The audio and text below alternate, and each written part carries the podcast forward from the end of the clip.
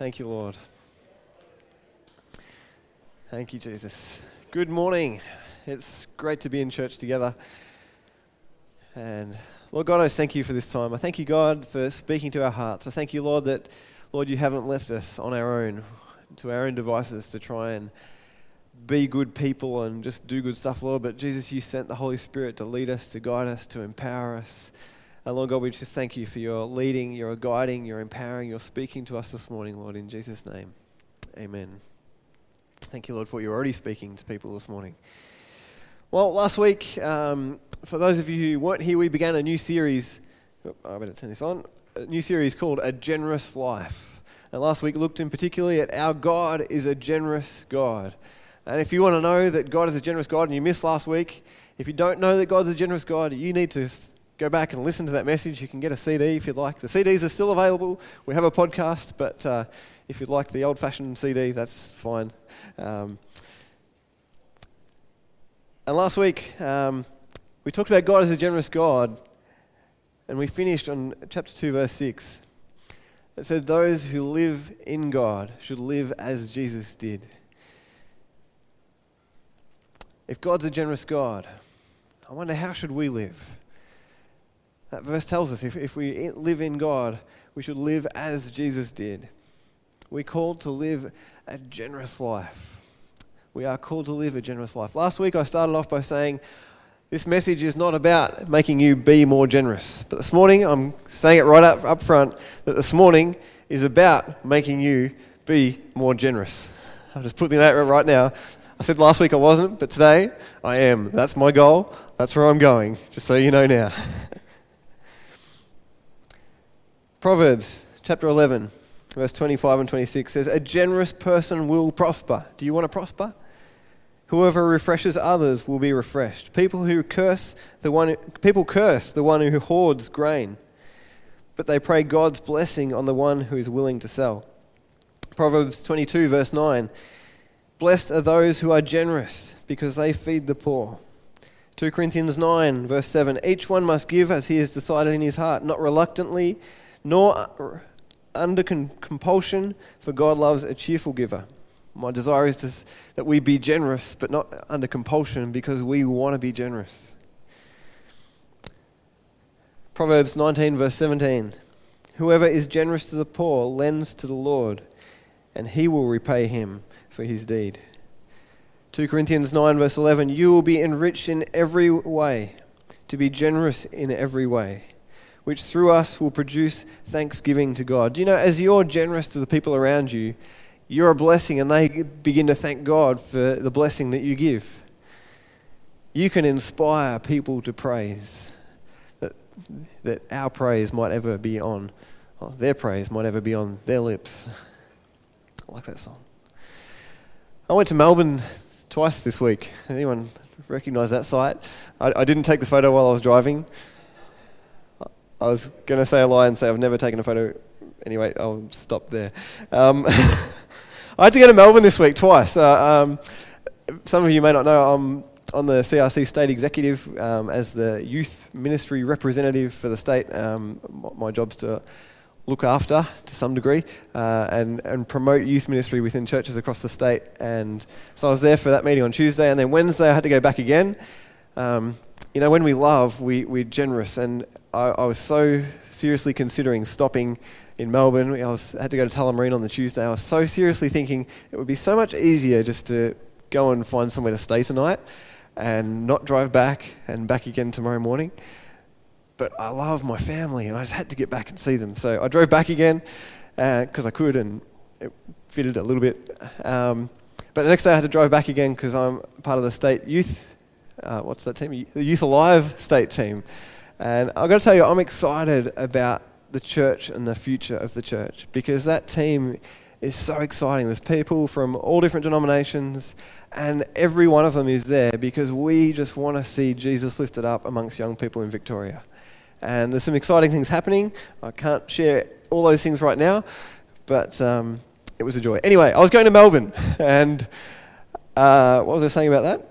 Yeah, we're driving to Melbourne, and how many people know what it's like? You're driving along, and you're in that lane, and it says left lane ends merge right, and there's a gazillion cars coming past you, and you put your blinker on just in the hope, in the, in the vague hope that maybe someone will just see that blinker and go, I'm going to be generous.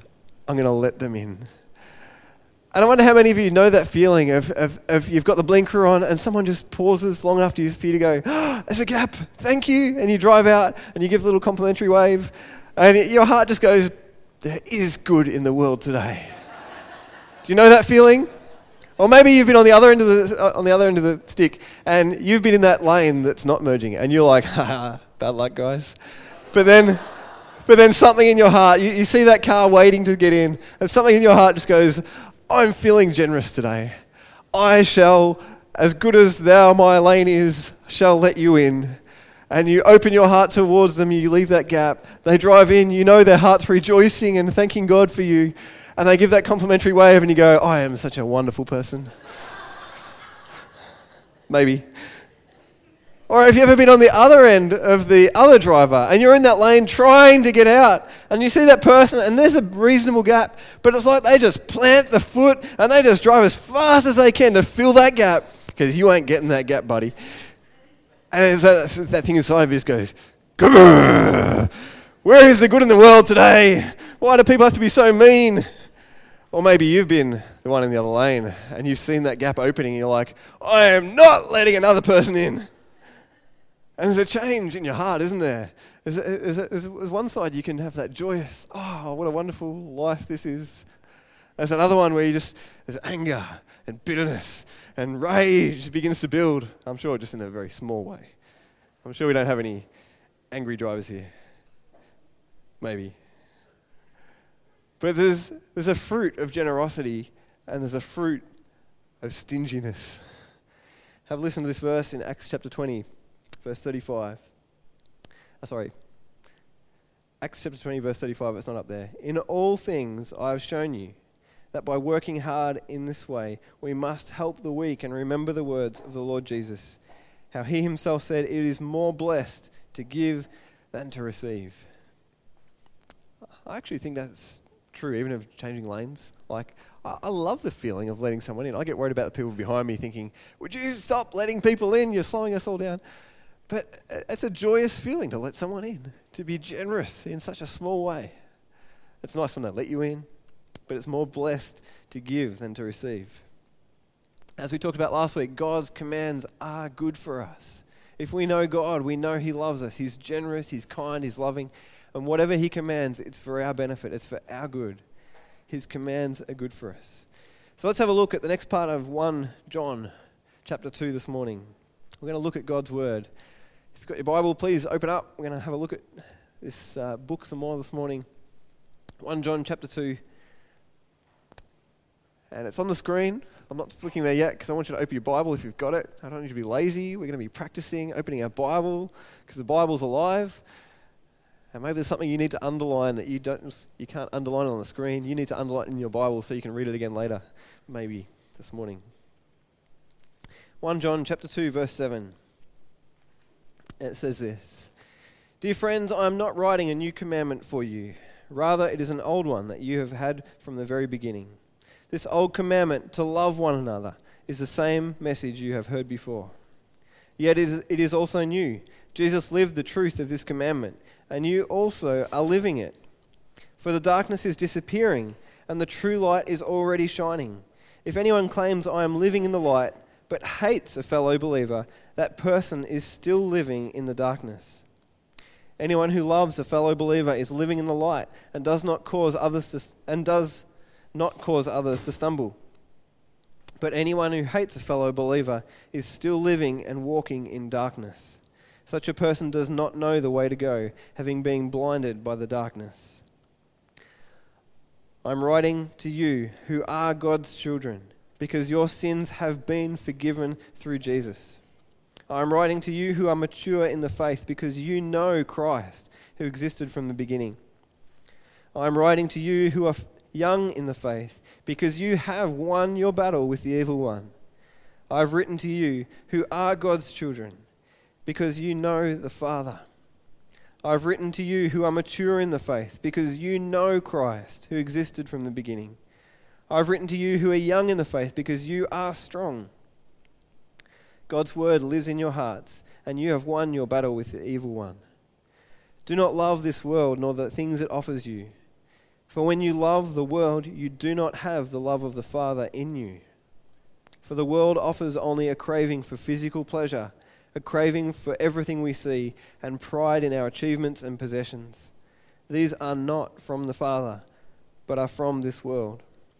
And this world is fading away along with everything that people crave. But anyone who does what pleases God will live forever.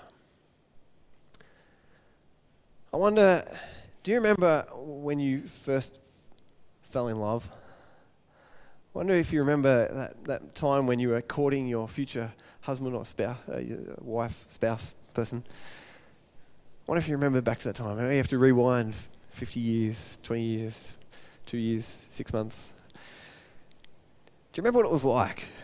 I remember one time when uh, I was, actually, I think it was even before we were officially courting, maybe just good friends, and our family was going to Ballarat, but I knew they were coming back late, so then I wanted to come back. So I took my bike, as you do if you're going to Ballarat and you want to get back early and in a hurry. For most people, that's probably not true, but I, that was a normal sort of distance for me to ride. So I, I, just took my bike to Ballarat and I got on the bike when I wanted to come home so I could be home in time to meet Rochelle because I knew she finished school. She was a teacher. She finished school and she was going to be free at that time. And there was a chance that we were going to be able to catch up. And there was another thing that I started doing when I found this interest in this particular young lady whose father's here today as well. But. Uh, I'm going to choose which stories I tell. She liked coffee, so I didn't drink coffee, but I knew she liked drinking coffee, and I thought, well, maybe I should start drinking coffee so we can sort of hang out and share the experience together. I still drink coffee, and we still enjoy drinking coffee together. What a wonderful decision that was. But I wonder what you did when you first fell in love. Maybe you drove thousands of kilometers, way more than you logically should have. Maybe you dressed differently. Maybe you went places you didn't normally go. Maybe you started supporting some football team because they did and they wanted you to. Maybe you stayed up way too late than was logical. I wonder how many of us might have done that at some point. When we love, we do extraordinary things. John says in verse 7 I'm not giving you a new commandment. This is the most basic commandment we've ever been given to love one another. To love one another. Love one another. Love. Love inspires generosity. Love compels us towards generosity. Love makes us do what would seem crazy to those people who don't have that love. John commands, love one another. This is the command that Jesus said, all the law and the prophets hang on this, this one command. In Matthew 22, he says, Jesus replied, You must love the Lord your God with all your heart, all your soul, and all your mind. This is the first and greatest commandment. A second is equally important love your neighbor as yourself. The entire law and the demands of the prophets are based on these two commandments. John says, If you live in love, you're living in the light. But if we hate, our brother and sister, we walk in darkness and we do not know the light. I wonder where you feel like you're walking today. I wonder if you've ever felt like you're living in the darkness. And when there's unforgiveness in our heart, it, it takes us into a place of darkness. If there's unforgiveness in our heart, it, it, it cuts us off from the blessings of God. The Bible says if we refuse to forgive, then we will not be forgiven. Unforgiveness is, is a bitter root that we must not let grow in our hearts. I wonder who are the, who are the hardest people in your life? Oh, don't answer this out loud or in any kind of visual way. I wonder who are the hardest people in your life to love day by day by day by day? And hey, let's be honest, it's the people we, we love the most, it's the people who know us the most. It's probably the people in your own home that can be the hardest to love. You know, you love them the most, and they know the best and the worst about you. But sometimes we, we agitate each other the most. Some, I, I don't think that's just me. No. now we love them, but I, I wonder how often do we neglect the people we love the most? How often do we do we let our, our love and our, our, our relationship with those people go get neglected and taken for granted? I wonder how many of us can say we still pursue our husband or our wife as much as we did when we were courting that person.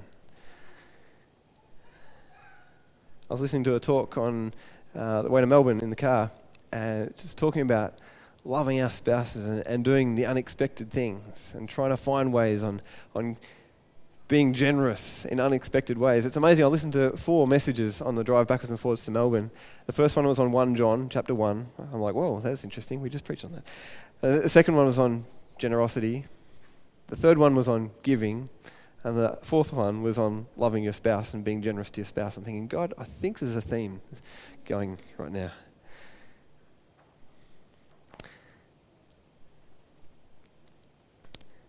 Wonder how often you, you generously surprise the people in your home, the people you love with gifts.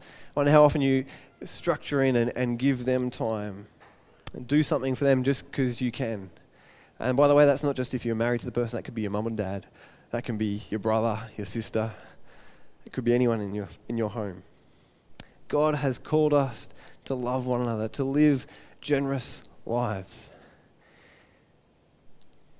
And for many of us, marriage is a part of God's refining tool. He uses marriage and, and our family, our church family, to be the sandpaper to, to shape us as He wants us to be. It's part of His sanctifying work. Some people leave marriages because there's a refining work that they don't want to work with. Sometimes there's things that happen that but God has intended marriage and family and, and church family that we might be that refining work with one another, that we would be committed to one another, as Cheryl shared this morning. And no doubt, if you're not married, there's still people in your life that you find it hard to love sometimes. There's, there's people, people in places that you find it hard to love. But John says, I'm, I'm writing to you who are God's children, you who are mature in the faith, you who are in the faith. In other words, anyone who knows Jesus is the Lord and Savior, anyone who understands who He is, because your sins have been forgiven, because you know Christ, you have won your battle with the evil one. He's reminding them, you know God's love, His generosity. You know that you are set free. You're not in a battle to become set free, but the moment you put your faith and trust in Jesus Christ, you are free. He says, You know God's love, you know His generosity. In verse 15, he says, Don't love this world in other words, don't look for life among dead things. We can go looking for, for life in, in so many things, like we talked about last week, to try and find life in things that will just fade away, that they're, they're, they're going to end in death. And he says, don't love this world. Don't try and find um, answers in the things the world offers in physical pleasure, in possessions, in the pride of people's praise, or in the pride of your possessions. He says in verse 17, This world is fading away, along with everything that people crave. But anyone who does what pleases God will live forever. You know what pleases God? Your faith in Him. Your faith in Him is counted as righteousness. God has called us to live in faith.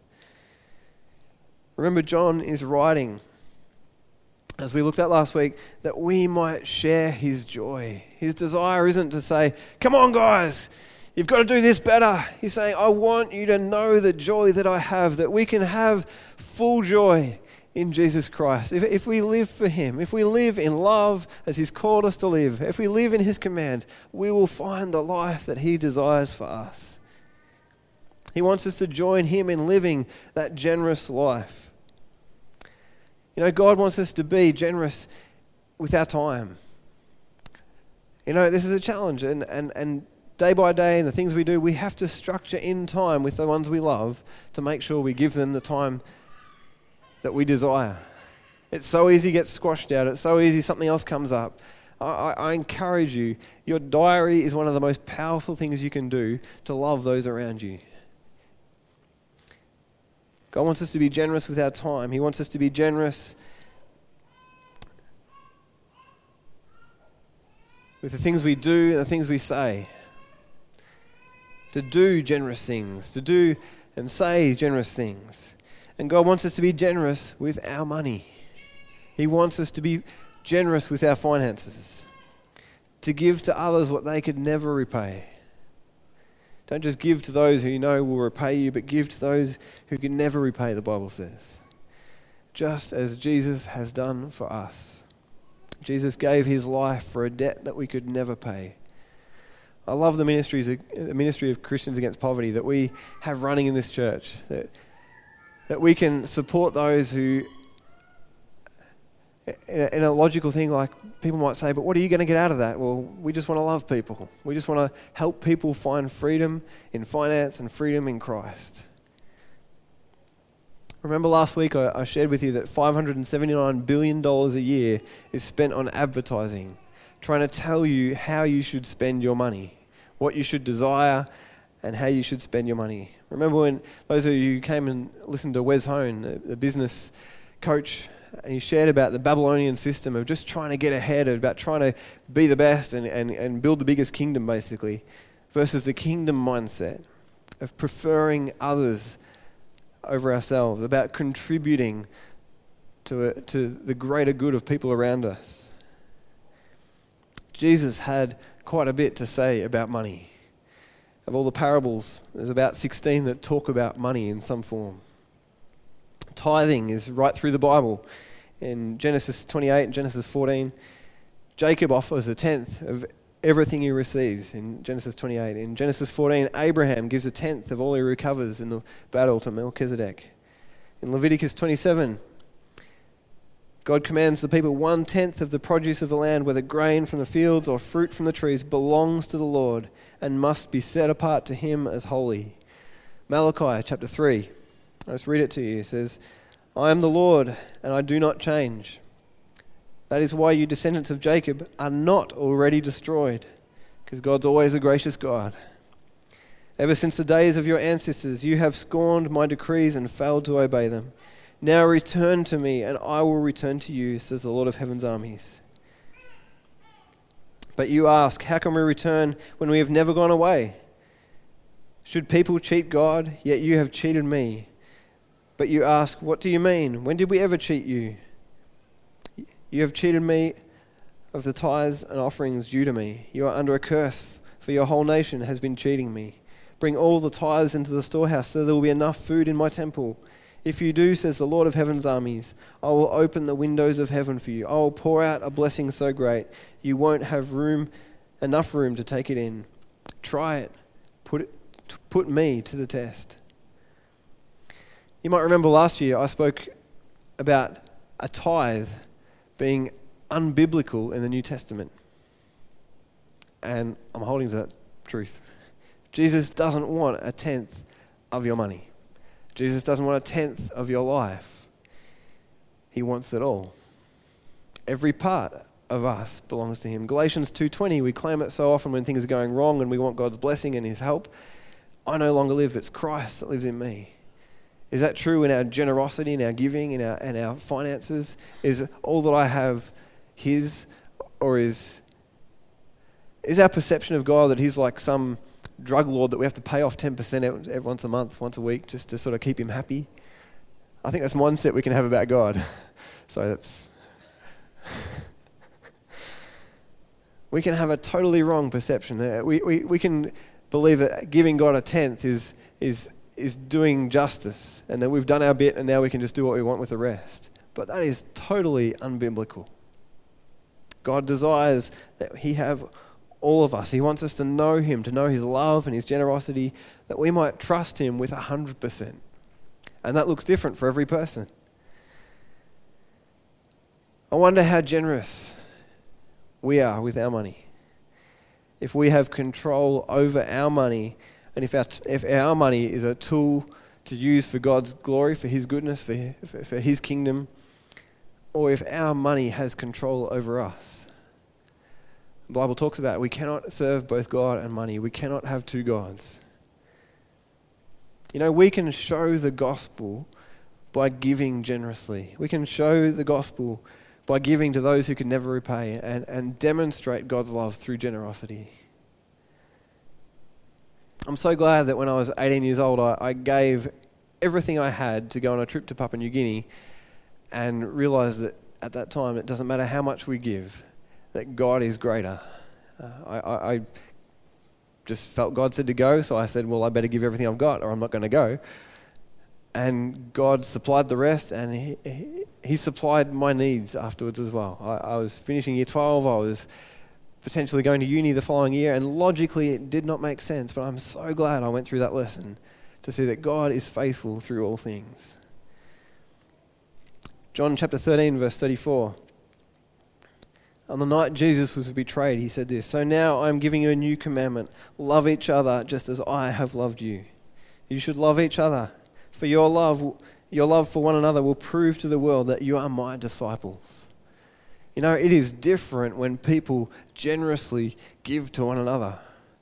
And by our love, I pray that Colac will know who we are. They'll know what we're about by our generosity and our love for one another, our love for the community that through things like Kids Hope and CAP and Kids Inc. and the things that we do, that people would come and, and, and just want to know what makes these people be so generous. What makes them love one another, even when someone offends them, when someone hurts them. Luke chapter 6, verse 38 says, Give and it will be given to you. Good measure, pressed down, shaken together, running over, will be put into your lap. For the measure you use, it will be measured back to you. We don't give to get, but what an extra bonus when we do. I think Jesus is so glad he gave. I think Jesus, looking back at the cross, will just be like, Thank you, God. Thank you, me. That's, thank you, Father, that I went through with the cross. Oh, the, in the Garden of Gethsemane, he said, Father, if there's any other way, please take this cup away from me but not my will, your will be done. And he went through with the cross. And I think he would look back and he'd think, that was so hard, but I'm so glad I went to the cross. Because this person and this person and this person and millions and millions of people around the world, through faith in Jesus Christ and what he's done, has brought a harvest, a multitude of people into the kingdom of God the seed first has to die that a, a great harvest might come. Do we live in Jesus? Then let's live as Jesus did. Do we know his love? Do we know his generosity? Then let's be generous like Jesus is generous. Do we know his love, his grace, his forgiveness, his mercy? Imagine if every person who knew Jesus as their Lord and Savior, imagine if every Christian, every church that knew Jesus, everyone who confessed to be a Christian lived a 100% generous life. I just think what a testimony that would be to the world. So often people have this warped view of God because the church has not been who God desires us to be. God, help us be the church that you desire us to be, that we be generous and loving like He is generous and loving. Imagine if every person who confessed Jesus Christ as Lord was totally generous 100% of the time. I wonder how that might change the world's perspective of who Jesus is and who God is.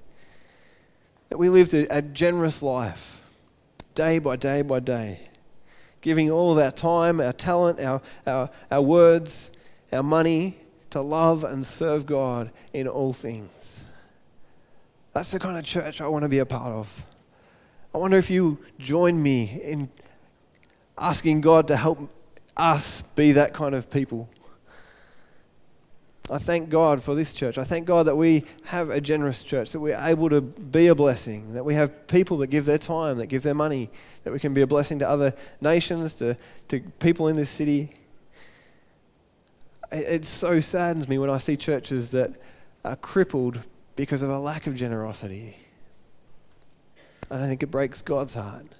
I want to be a part of a church that is loving, that is generous in all things, that gives abundantly and above what others might ask or expect. I just look at the book of Acts and Paul writing to different ones and, and the generosity they had for one another. And I thank God that even as he says that the, the truth is ringing out from you, I go to places, I go to Melbourne and people go, Oh, you're from that church in Colac. I've heard about you guys. I'm like, Wow. I was like, a little bit of, I think it's good pride. It's like, yeah, praise God for our church. Thanks God for you people sitting here today. All we have is a gift from Him. Can I ask, can, let's respond by living a generous life this year. In 2017, let's let this year be a year of generosity, of looking for ways to be generous. Don't just stay in your current state of gener- gen- generousness. Let's look for new ways to be generous, to give of ourselves. I asked Sam yesterday, I was out visiting the guys uh, before the funeral uh, on Friday, and I said to Sam, you, you right to lead worship tomorrow? She's like, yeah. I'm like, wow, you're awesome. Let's look for ways to be generous, even when people don't expect it. Let's look for ways to, to give generously to those around us. And let's see God glorified as we do. Can I ask the band to come? Let's stand. I just want to pray. Thank you, Jesus. Thank you, God. Lord Jesus, we just thank you for your generosity towards us. Lord, we, we acknowledge that everything we have is a gift from you. Lord, everything we have is a gift from you.